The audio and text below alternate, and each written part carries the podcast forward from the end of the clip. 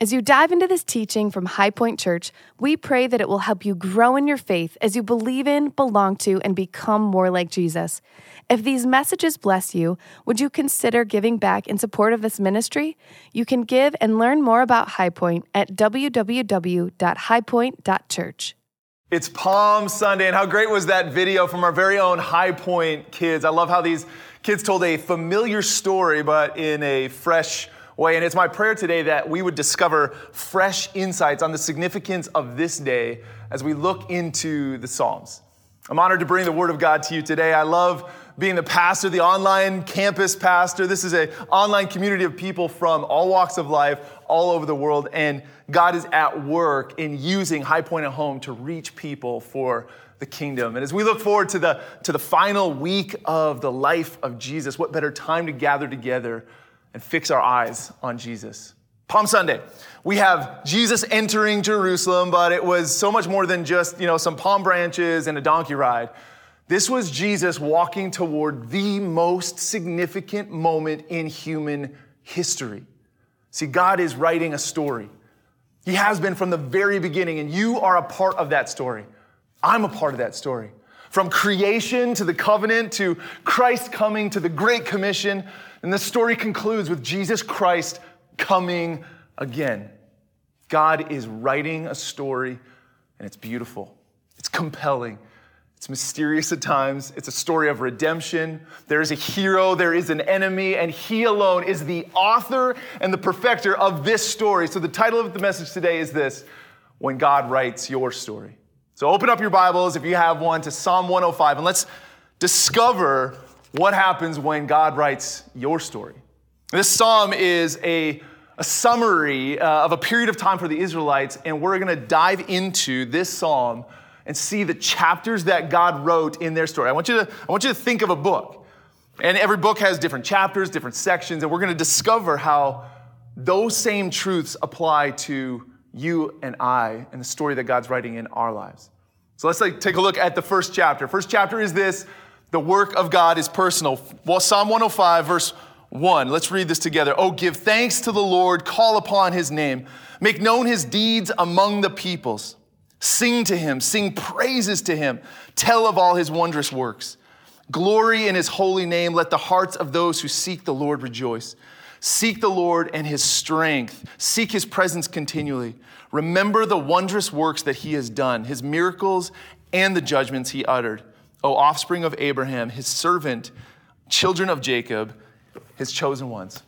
These first few verses help frame up really the rest of the message because everywhere we go today is summarized in verse 5. So you can look back at verse 5. It says this Remember the wondrous works that he has done, his miracles and the judgments. That's, that's actually really important because it's not just remember the good things, remember the hard things as well. So we're supposed to remember all that he has done, but do we stop at remembering? No.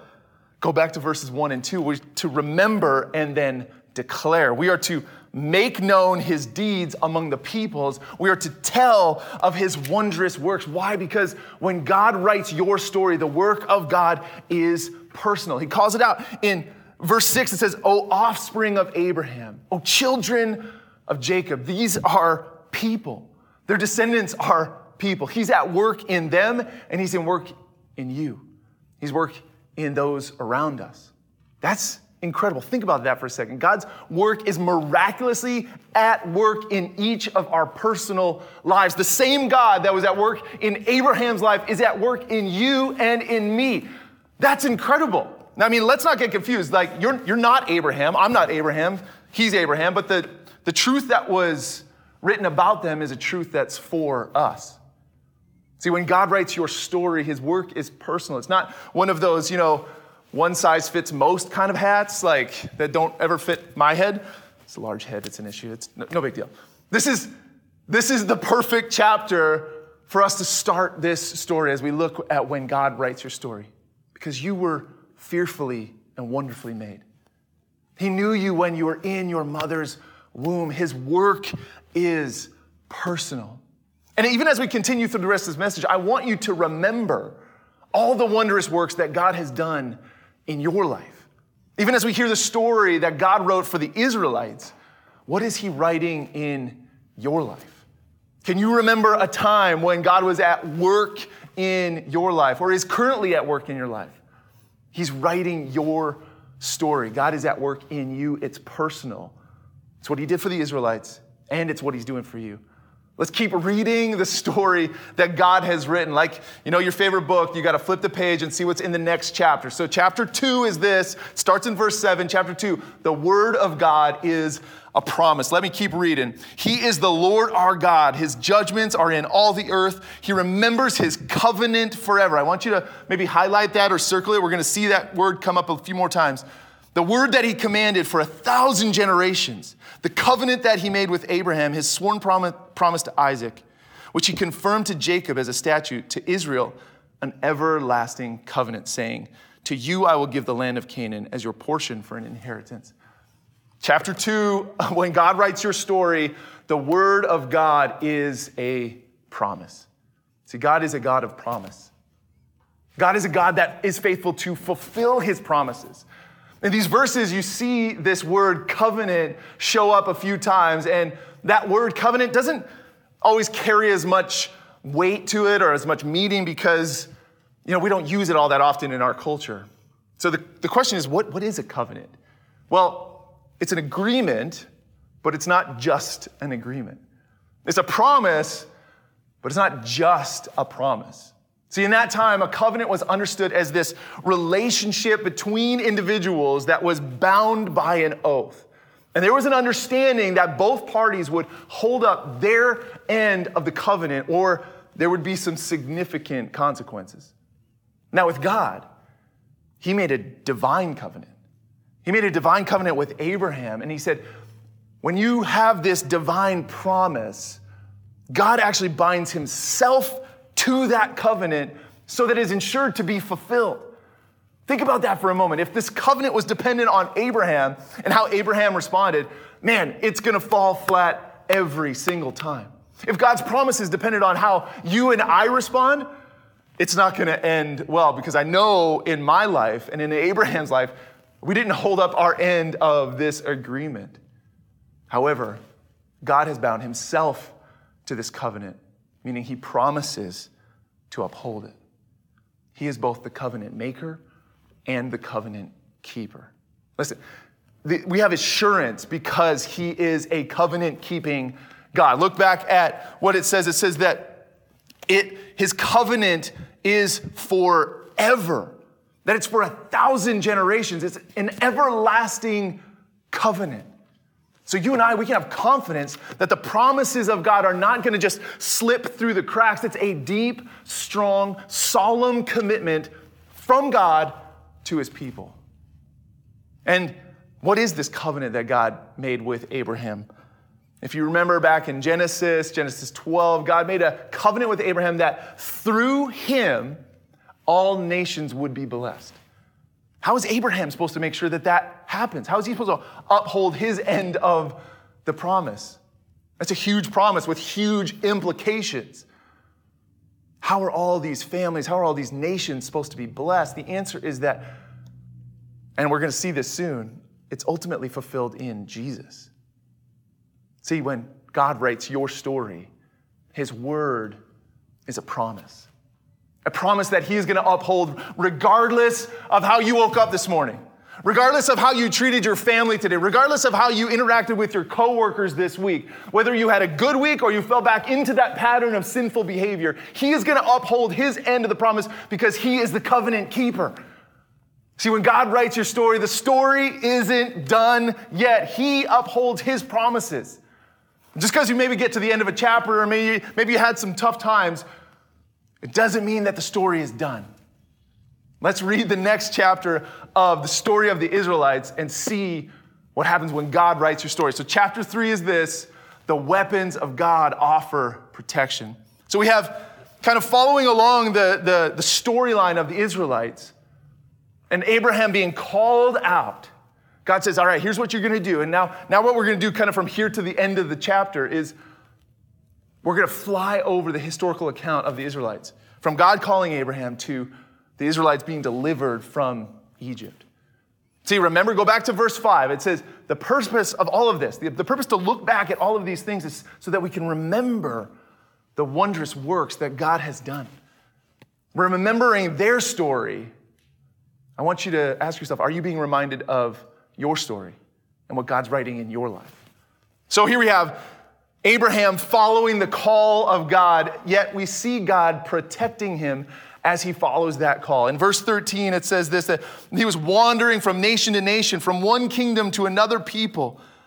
But God allowed no one to oppress them. He rebuked kings on their account, saying, Touch not my anointed ones, do my prophets no harm. Even in the midst of wandering, God was at work in protecting them. Now, did everything go smoothly? Was everything perfect? No, you better believe they, they ran into some walls, they ran into some hardships, they questioned how is this all gonna happen? I mean, can we just all remember how Abraham and Sarah couldn't have a baby? And then they took matters into their own hands and tried to solve the issue? Like, they ran into some stuff, but God was protecting them along the way. You might be thinking in your own life and going, well, I don't really see God's protection in, in my life. I mean, John, you don't understand what we've just been through as a family. You don't know what we've lost along the way. I love this quote from John Piper, and it really helps encourage me because in it says, every day, in every circumstance, God is always doing 10,000 things in your life, but you might be aware of only three of them. See, there's a bigger story at work. And God uses his weapons to protect us, even from things that we don't even see. Maybe you've experienced this in your life, but usually we don't recognize it until afterward because in the moment it doesn't always feel like we're being protected. It feels like we should be protected from more, please. A good way to, to kind of illustrate this or to, think about this is I've got four kids, and so I'm pretty sure I've had this circumstance with each one of our kids going for a walk. All right, well, listen, we need to get the kids. I mean, it's, it's pandemic time, it's COVID time. Well, we need to get go out for a walk. So we go for a walk. And have you ever been walking down the sidewalk with your kids, and they're just like, you know, oh, look at all this wonderful stuff. And then you come to a, a, a crosswalk, or you come to a place where you got to cross the street, and they would just keep on walking. They're oblivious to the car that's screaming down the road, but you see it, and you might even have to be a little rough and aggressive and grabbing them. Whoa, get back here. But what happened? The strength of your arm actually offered protection. They didn't see something that was going to actually produce death or serious injury. The same is with God and His children. Sometimes he, He's got to grab us out of something to protect us for something in the long run. See, when God writes your story, He uses His weapons to offer protection.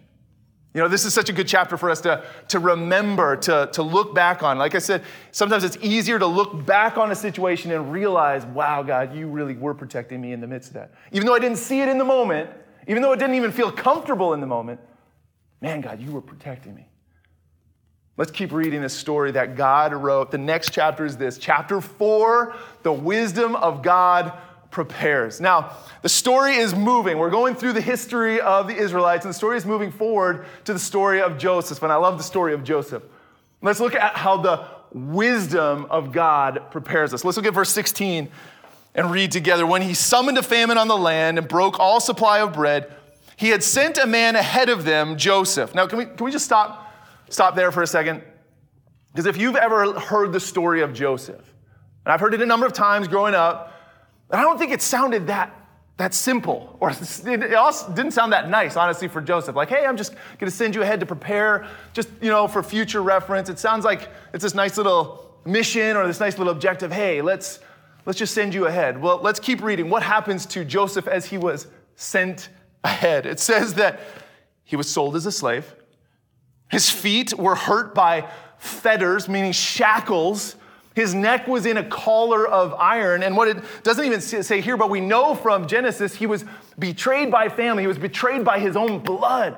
He was betrayed by the people that he worked for. He was forgotten by those he helped in prison. So Joseph, Joseph had, had it rough. He probably was like, hey, can we move to the next chapter a little quicker? Not how we would have planned it out. I mean, if Joseph had his way, he probably would have thought, you know what, okay, I can plan out a trip. I'm gonna go explore. I'm gonna see my options. I'll put my resume out, see if I can get an application, and see if I can find some connections. Then that way, that'll provide an opportunity to help my family down the future. Brings new meaning to this text in Isaiah 55 8, where it says, My thoughts are not your thoughts, neither are your ways my ways, declares the Lord. See, the wisdom of God prepared Joseph for something that Joseph couldn't produce in his own life. Sometimes God, in his wisdom, walks us through seasons and situations that we wouldn't normally walk through to prepare for us and produce in us what we could not do on our own. And maybe you're in that season right now. Maybe you're feeling it, you're under it, but God is preparing you. God is with you in the midst of the difficulties, and God is going to use you. And that's one of the things I love about Joseph is that you don't see him complaining. And I don't know about you, but when things get hard, I find that my knee-jerk reaction is to start grumbling and start complaining.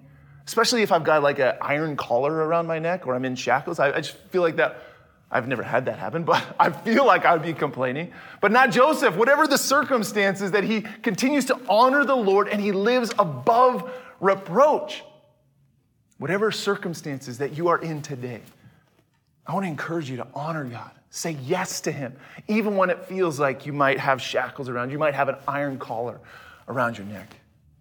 Now look back at, at verse 19 where it says, Until what he had said had come to pass, the word of the Lord tested him. But what happens?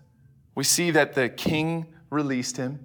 We see that the king made him lord of his house. We see that he made him the ruler of all his possessions. Remember that famine that hit the land? That's and Joseph was in a position where he was able to save and help his family.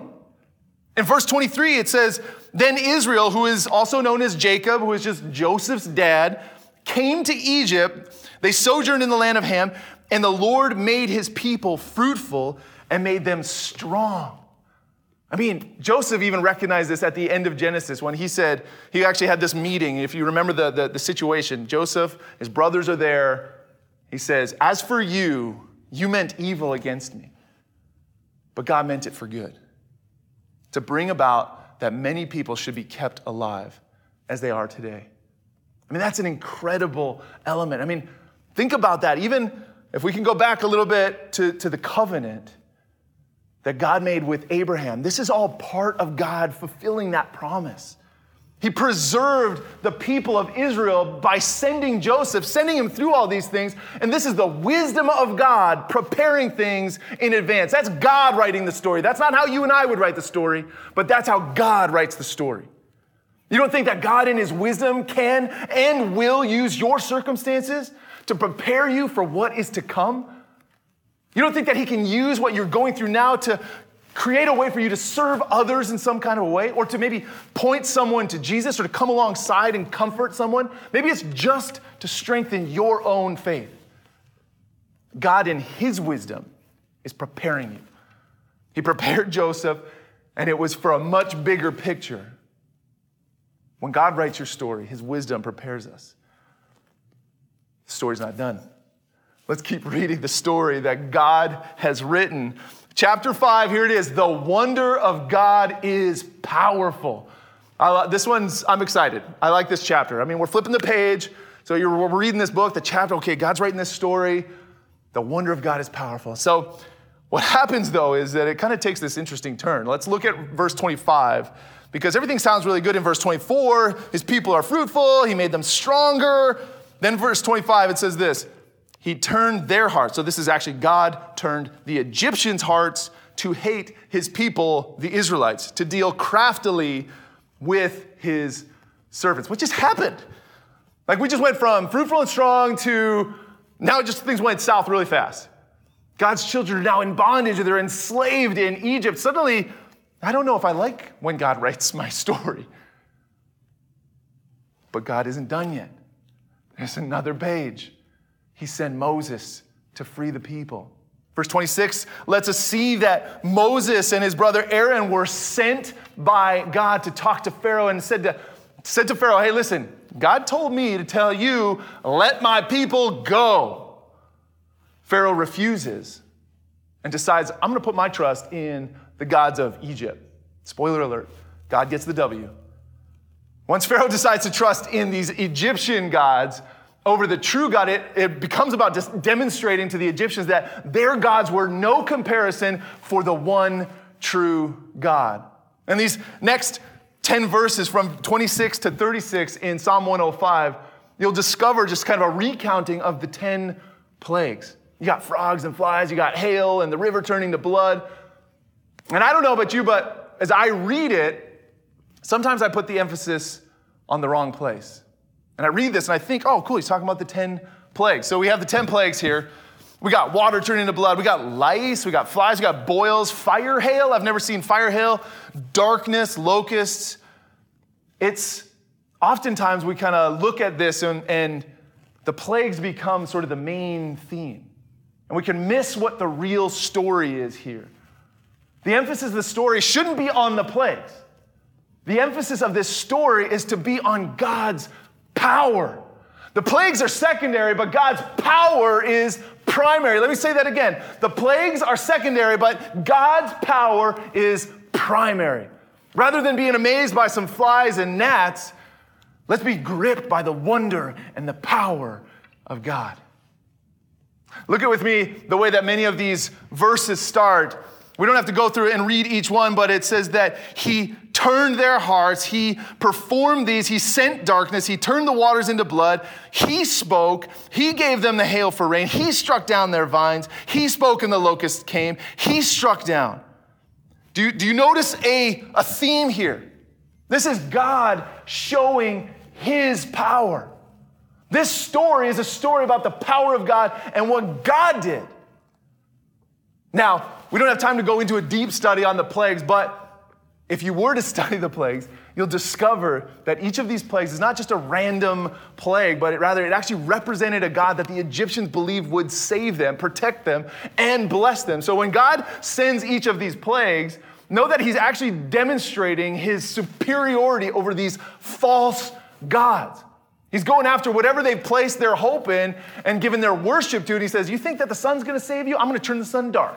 You think that the God of the river is gonna save you? I'm gonna turn that water into blood. You think that the sky God is gonna protect you? I'm gonna make it rain hail. And miraculously, each of these plagues would destroy the Egyptians, but not the Israelites, demonstrating the wonder and the power of God. See, this is what happens when God writes the story. And if you know the story of the plagues, Eventually, God did destroy their belief that the Egyptian gods would protect even their children. And God used this one to ultimately point to Jesus because unless the Israelites applied the blood of the lamb to the doorpost, they also suffered loss of their firstborn male child. In every home, the blood was applied and death passed over their home. This final plague was the one that caused Pharaoh to agree to let the people go. And this story of the Passover became the story of redemption of the people of God. And as a matter of fact, it was so important to the Jewish people that they would gather each year to celebrate the Passover feast and were commanded to retell the story. Catch that. They were commanded to retell the story of how God had rescued it. Does that sound familiar? Like verse 1 and 2 make known his deeds, tell of his wondrous works. Even to this day, Jews celebrate the Passover feast. As a matter of fact, it's called the, the Seder meal. The Passover Seder was this weekend. And the entire meal is designed to help you remember the power of God. And the goal was to share the story of what God has done, to pass it on to the next generation. We actually got a picture of, of what a, a typical Seder meal looks like. And you have the unleavened bread. And this was eaten because it was a reminder of how they had to cook their food when they were in times of slavery, when on their backs was put this burden. Then you have the green vegetables, which the green actually is hope, it brings life, but they would dip the green vegetables into salt water to show the hope that they had, but dipped in salt water to reflect the many tears that were shed. You have this mixture of, of nuts and honey and fruit, and really the texture of it is actually to symbolize the mortar that was used by the Israelite slaves when they had to lay bricks for Pharaoh's monuments. Then you have the cups of wine. And these represent the power of God. And we see his I will statements from Exodus 6. So let's look at Exodus chapter 6 really quick. This is God saying, Say therefore to the people of Israel, I am the Lord, and I will bring you out from under the burdens of the Egyptians. I will deliver you from slavery to them, and I will redeem you with an outstretched arm and with great acts of judgment. I will take you to be my people. They celebrate the Passover out of remembrance of what God did to bring them out of Egyptian bondage. However, today, for us, we're celebrating Jesus as the fulfillment of the Passover. The, po- the point of Passover is that it foreshadowed to the cross. The lamb's blood that was put on the doorpost, that was a picture pointing forward into the future. And we see it in 1 Corinthians 5 7. It says that Christ, our Passover lamb, has been sacrificed. It's no wonder why John the Baptist, seeing Jesus, declared, Behold, the Lamb of God who takes away the sin of the world. See, John was living in the wonder of God, recognizing the power of God.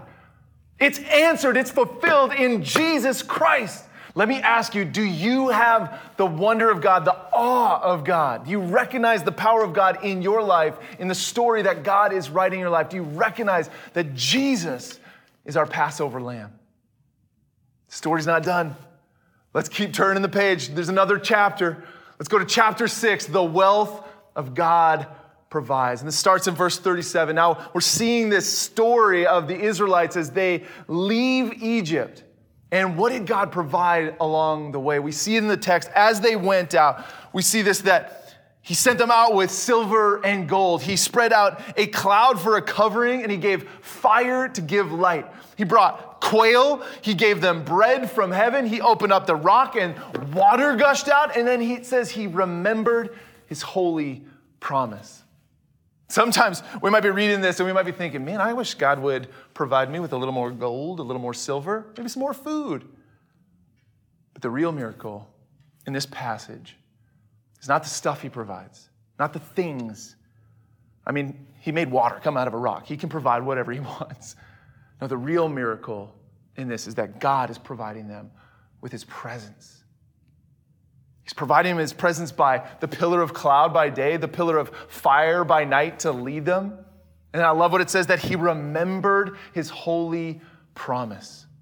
This is God, again, going back, that covenant, that promise that he made, that he's binding himself to. He's upholding his covenant with his people. That's the greatest provision that we can ever have. God has not forgotten his promise and he is going to fulfill it. Even as we celebrate Palm Sunday and we're looking forward to Good Friday and we're looking forward to Easter, Jesus entering Jerusalem, walking to Calvary is the ultimate fulfillment of his promise. That's God fulfilling his covenant to his people. See, the people who were shouting Hosanna as he was coming in, they thought that Jesus was going to save them from the rule of Rome, that, they, that he was going to provide freedom from the oppression, the very real oppression that they were experiencing. But what he provided was so, so much more. He provided a way for you and I to dwell in his presence forever. That's the greatest provision that we can ever have. He provided by going to the cross, by paying the price, so that you and I could ha- receive this free gift of grace, this gift of forgiveness, that we could spend eternity with Him. And I want to stop right here and ask Have you accepted this gift of grace? If you haven't, today is the day. God is writing your story. And He might be prompting you right now, as a part of your story, to receive the love and forgiveness that God has for you. You just simply need to admit the fact that you are a sinner, that you've been through some stuff, that you recognize you can't make any of that better on your own.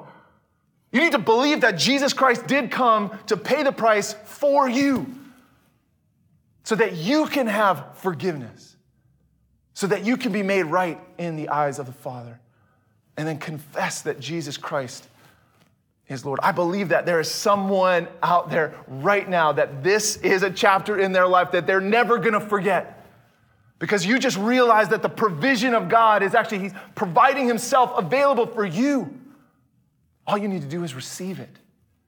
And in this season that we're in, as we celebrate Palm Sunday, as we celebrate what God has done and what all of this looks like, what all of this means, He's remembered His holy promise. And this, written thousands of years ago, is pointing forward to Jesus entering Jerusalem. The final chapter is this chapter 7 The ways of God are praiseworthy. It says in verse 43 So he brought his people out with joy, his chosen ones with singing. He gave them the lands of the nations, that they took possession of the fruit of the people's toil, that they may keep his statutes and observe his laws. Praise the Lord. I love that last statement. Praise the Lord.